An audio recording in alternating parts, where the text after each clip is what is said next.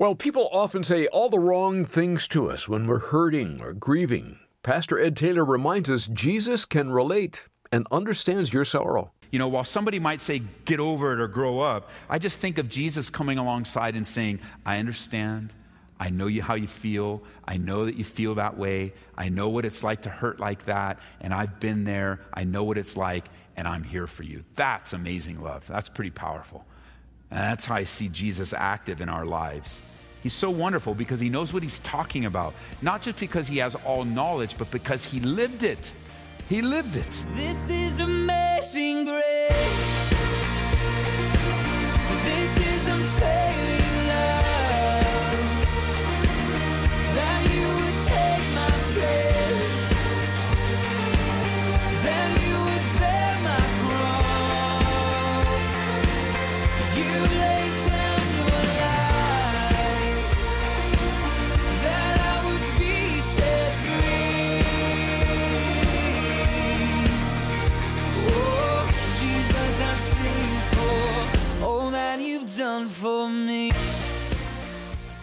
As you go through pain and experience hurt, you may feel like nobody can relate.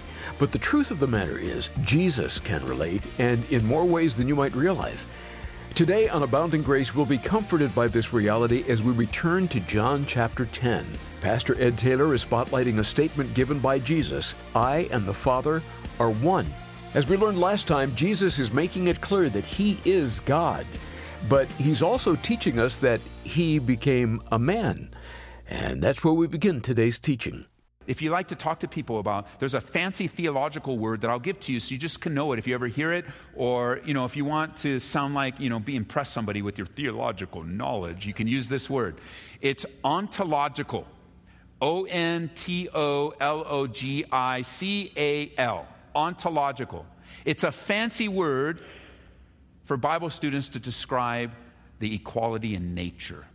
The equality in nature that the Trinity is ontologically equal and yet distinct persons. It's the same word we would use to describe the, the ontological equality of men and women before the Lord. Now, you realize that men and women, you realize we are different. You guys realize that? In more than one way.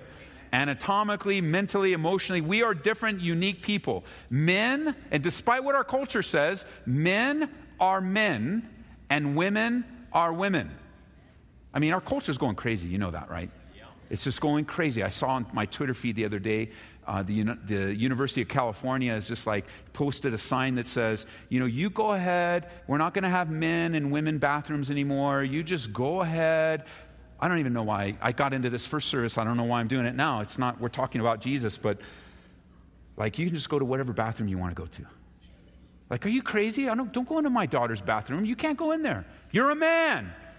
I don't care how you dress or what you feel. Men's bathrooms are for men, and women's bathrooms are for women. Um, I think Jesus would have went to the men's restroom because he was a man. Because Jesus became a man. And no matter what our culture does, we've got to navigate with the gospel of Jesus Christ in very difficult culture. It's one of the reasons why I think pure rebellion will be really good for you and your family because we've got a different culture, guys.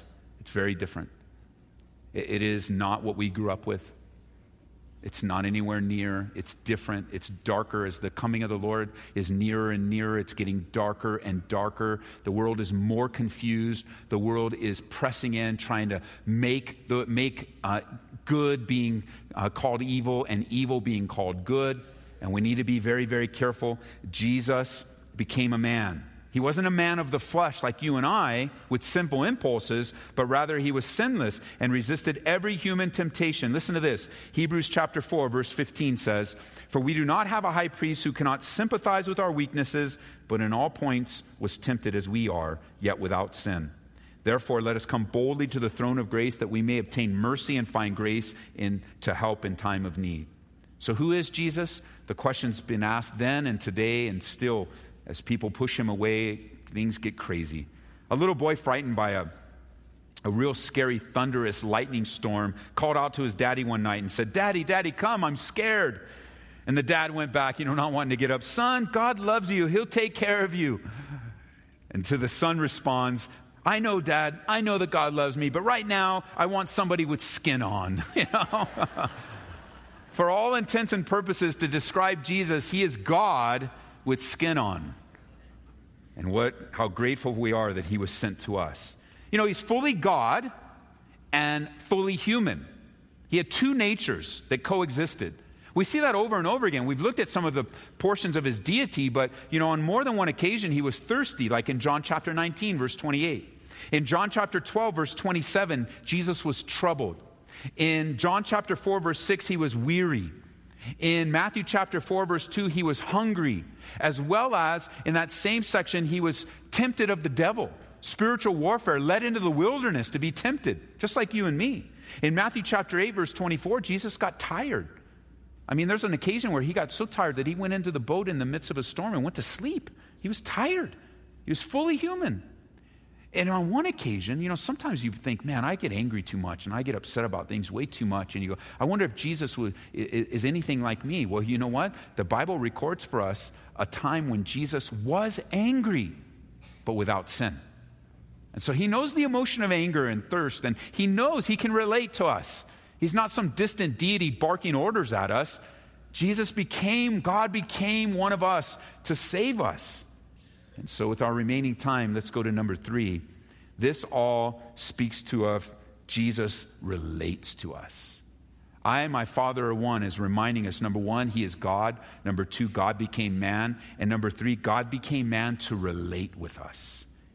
He knows us, He relates to us. In just a few weeks, we're going to be in John chapter 11.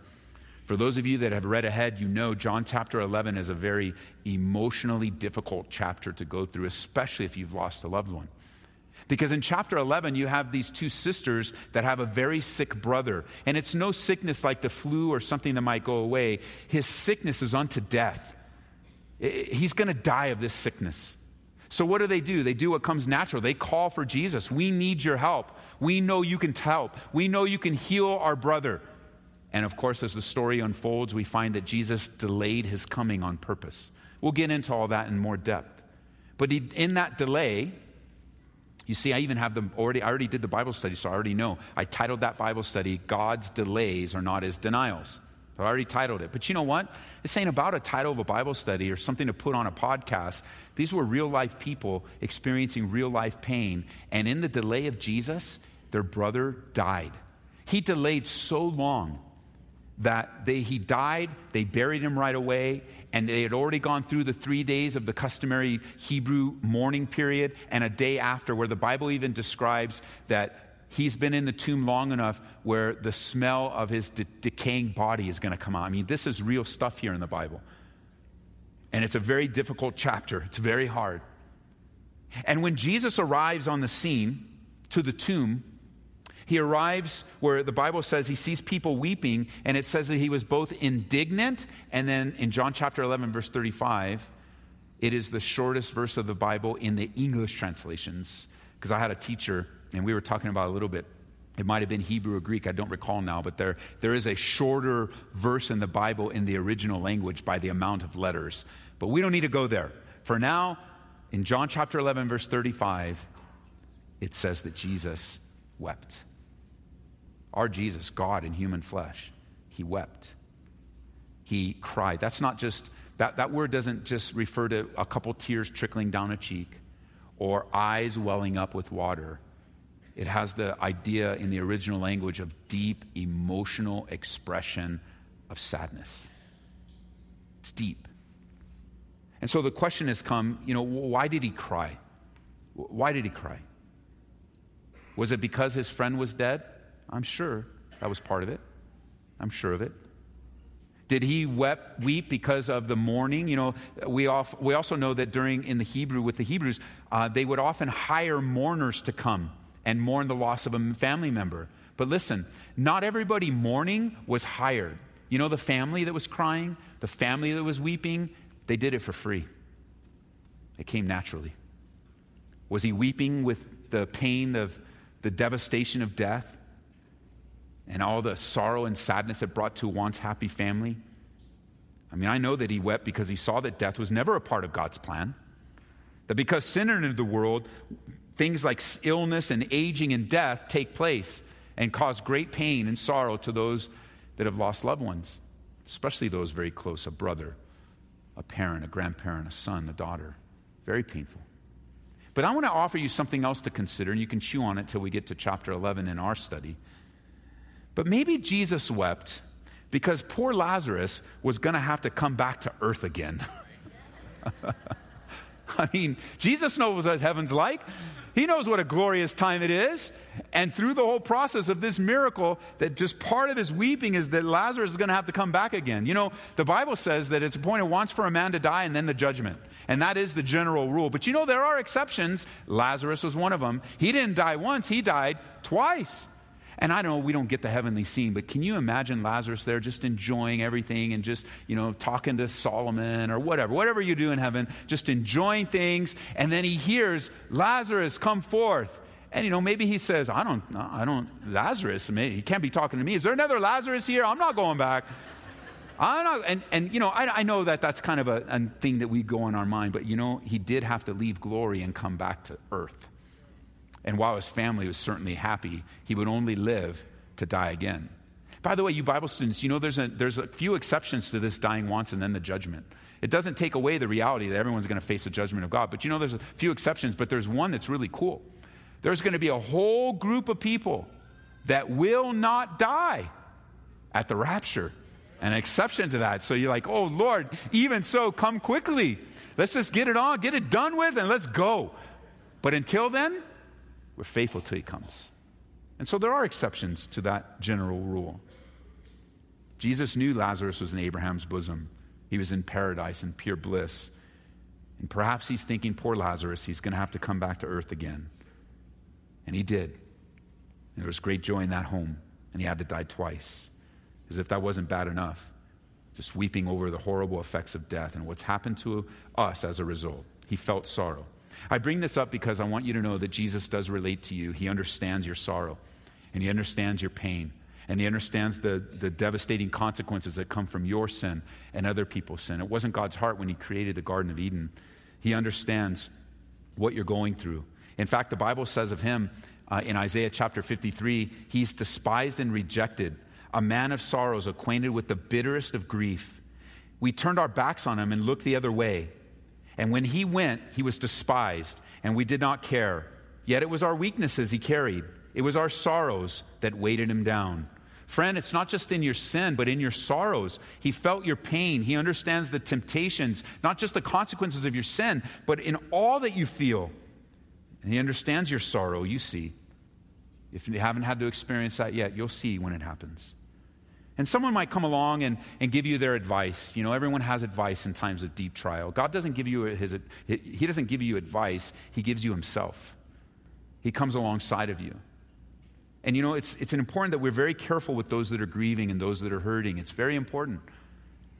I don't know why I wrote down some of the hard things, but see, these are some of the things that I've heard in my own season. You know, get over, it's time to get over it, or it's time to move on or even some harsher things grow up or stop it or you know you don't need to cry anymore or whatever it might be. Let me just say to those of you that god is using to minister especially to those in deep grief don't tell someone that it's time to move on. Don't just don't do that. Don't do that because in, in a very real sense you don't move on. You move forward. You take the next step but you don't move on. Life is forever changed in a variety of pain not just grief. So just be careful because sometimes we just say things like, you know how we all have opinions. You have opinions? Everybody have an opinion? You know what? We don't want to hear your opinions. We want to hear the Word of God. What does God have to say? I have opinions, but I've learned over the years through big mistakes in my life, like, I'm not going to give you my opinion unless you ask for it. If you don't ask for it, you're never going to know. So, what's your opinion on this? Well, are you really asking? Because I'm going to, yeah, I want to know. But otherwise, I want to give you the Word of God. My opinions don't matter. And by the way, over the years, my opinions change. But God's word never changes. And so I just want to make sure I'm stuck on that. And let me say this if you're in pain right now, you're really going through it, and you know how people will come to you well meaning, but what they say actually stings more than it helps. Let me, let me just help you with that because I want to teach you not to take those things personal. Because if you start to take those things personal, you're going to become hardened and bitter and angry and upset. And that's not God's heart for you. He doesn't want you angry and bitter and all upset. So you got to train yourself. When somebody comes to you and they come up and they just say something, you know, I think it's time for you to move on. God, the Lord told me it's time for you to move on, and all these types of things. You just got to look at them, and in your mind, you got to say this this person really cares for me, but they have no idea what they're talking about. All right, in your mind. And then with your mouth, you say, Thank you very much. And you just go to the Lord in prayer. Because that's really it. You know how it is. Peter did it all the time. He didn't know what to say. When he said something, I mean, he said something once that Jesus said, Get behind me, Satan. Don't try that on people, all right? but, but there are times when we might say something that doesn't reflect the love of God. And if you're on the receiving end, just don't take it personal. Just learn to take things spiritual. You don't want to become angry and bitter about the pains in your life. You want the Lord to heal you. And just there are times when people come with their opinions. That's just the way it is. It's okay. It's okay. Just pointing back to the Lord. God will be your comforter. The Bible says that God is the God of all comfort who comforts us in all our tribulation. He will reveal himself that way. And for other people, and especially if they're close, you might just come alongside of them and disciple them when you have enough strength to say, you know, last year you said something that was really hard for me to receive. And, and so I've just been praying for you. And I just want to help you understand that that's not the right thing to tell someone. It's just not the right thing. It's just better that you would just tell me you're praying for me, or it's better that you just share a scripture with me. But your opinions, you know, and so here, in light of all this, you know, while somebody might say, get over it or grow up, I just think of Jesus coming alongside and saying, I understand. I know you, how you feel. I know that you feel that way. I know what it's like to hurt like that. And I've been there. I know what it's like. And I'm here for you. That's amazing love. That's pretty powerful. And that's how I see Jesus active in our lives. He's so wonderful because he knows what he's talking about. Not just because he has all knowledge, but because he lived it. He lived it. He's breathed our air. He's lived our life. He's died our death and rose again.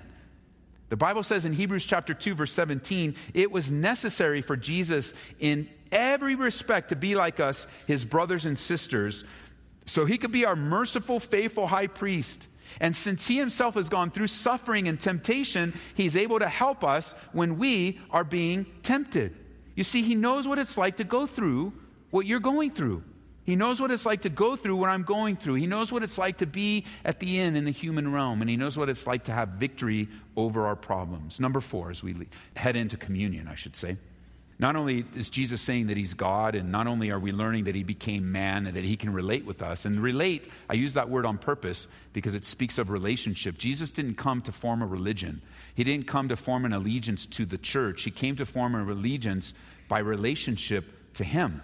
So he can relate to us. And fourthly, Jesus came to save. Jesus came to save.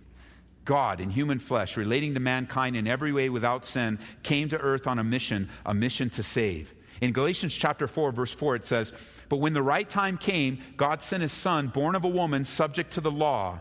God sent him to buy freedom for us, who were slaves to the law, so that he could adopt us as his very own children. There is a special relationship with father and son. God gave that. Special relationship between mother and daughter. God gave that. Special relationships between a grandpa and his grandson, or a grandma and her grandson or granddaughter. Very special relationships.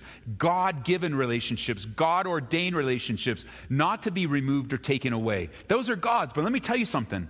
Of all the relationships that we enjoy and can enjoy on this earth, there is no greater relationship to enjoy one with the God who created you and sent his son to die for you. Everything matters when the relationship with Jesus Christ. And so today, God is knocking on the door of your heart, so many of you, asking to come in. He uses that himself as a picture. He uses that as a picture to come into your life. And I would ask you, have you asked Jesus into your life? Have you asked Jesus to forgive you of your sins? Have you submitted to the God who became flesh and dwelt among you? Laid his own life down for you, even when you didn't want it or didn't care? You know, salvation and relationships something very special. And God uses in a variety of ways. I had a sister come up on Wednesday night after service. She wanted to talk to me about how to do her uh, testimony. So, you know, I just told her, you know, it's three parts where, who you were, what God has done to bring you to Himself, and then what God's doing now. And you want to develop, you know, take a piece of paper, fold it into thirds, and just write. Don't write more than what you can fit. And you can write as small as you want, just don't write more than you can fit on that page. And then I think, and this is, I'll just share it with you just for the sake of your discipleship. When you ha- develop your, devo- your, your testimony, you got to develop different versions of it. So if you have two minutes, you need to do it in two minutes. Somebody that has two minutes, you don't want to spend 60 minutes explaining your whole life to them. You got two minutes, you better have a testimony you can share in two minutes. And if you have 10 minutes, you know, maybe up at the, te- up the pulpit here, you get five or 10 minutes, develop a version you can share in five or 10 minutes. And then if you have coffee with somebody at dinner and you have 60 minutes, then you can give them the whole thing of what God's doing in your life. So we were talking about that. But you know what blew me away was part of her testimony because she shared a little bit with me. We had five minutes, she gave me a five minute version. And what most ministered to me is how she got saved. You know, because as a church, you know, there will be times, especially this service because it's live, that I'll, I'll, give the invitation like I am right now. Today, if you've never given your life to Jesus, in a few moments you're going to have that opportunity. And then I'll turn and I'll say, you guys listening on the radio, you know, maybe you're crying right now. And have you heard that before? You know what I'm talking about? So I'm talking directly to people outside of this room, on television, on the radio, on the internet. We're, we have a relationship with people extended from this from in our city. We're so grateful around the world, quite literally. And I'll say, you know, and there will be times where I just feel an impression. You know, if, if you're in tears right now, you just need to pull your car over and you just need to pray on the side of the road. Well, she said, you know what, Ed? That was me. I was weeping that God was working on her life from her bringing up as a Roman Catholic and what God's doing in her life through the series of life. And she said, I, was, I just tuned in the radio. I, I hit Grace FM and, you know, she, unfortunately she got my show. So she had to get my, my teaching and hear my voice. And that's who she kept listening to. And the Lord kept using the word in her life. And then finally pull over. She said, oh, I'm pulling over. And there's a whole part of that. But I just say this because that part of testimony and God working in your life and knowing that there are many people outside of this room that receive the gospel. Listen, you as a church, through your faithful giving of tithes and offerings, you know, you give to God through the life of this church. We as a church, as a leadership, have made a conscious decision to go into this realm of radio at great cost to the church. Millions of dollars it takes to buy a radio station. It's, it's quite an investment of God's resources. But let me tell you this and, and, for that, I'm thankful for you guys that give. I don't know how it's all going to work in heaven, but understand this her salvation goes to our account.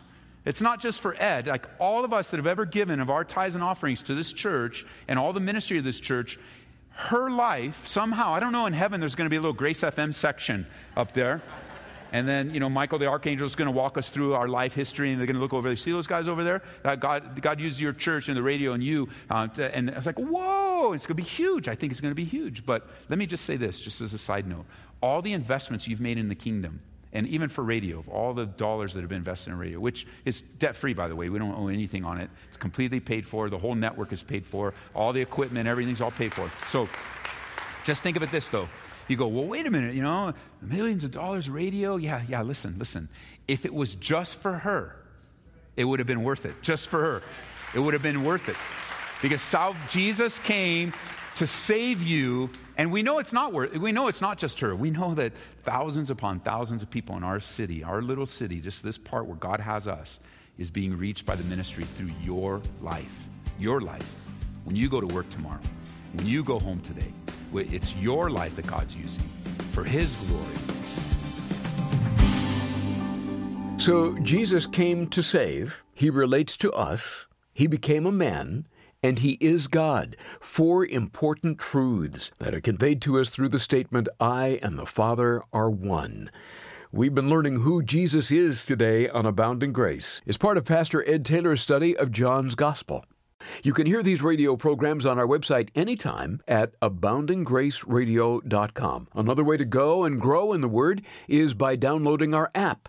Search for Ed Taylor. This is a great way for you to take in the Word of God wherever you may be. Look for us on Apple Podcasts, too. See if this sounds familiar. You have a stubborn habit. You've prayed about it, surrendered it to God, and yet you still can't seem to break free. It's about that time that discouragement can begin to set in. Well, today we'd like to recommend a helpful book authored by Erwin Lutzer called How to Break a Stubborn Habit. In it, you'll find three essential ground rules you need to accept in order to change. Also, discover the secret to dismissing tempting thoughts. And Erwin Lutzer uncovers the roles of God, Satan, and your loved ones in your success or failure. Request a copy today when you give a gift of $25 or more to Abounding Grace. Call 877 30 GRACE or go online to calvaryco.store. And here at Abounding Grace, we look to the Lord to provide for us. If He's leading you to take an active role in the ministry through either a one time gift or ongoing monthly support, please visit us online at aboundinggraceradio.com or call 877 30 Grace. Well, that will do it for today. Come back tomorrow when Pastor Ed Taylor will pick up where we left off in the Gospel of John here on Abounding Grace. This is amazing grace.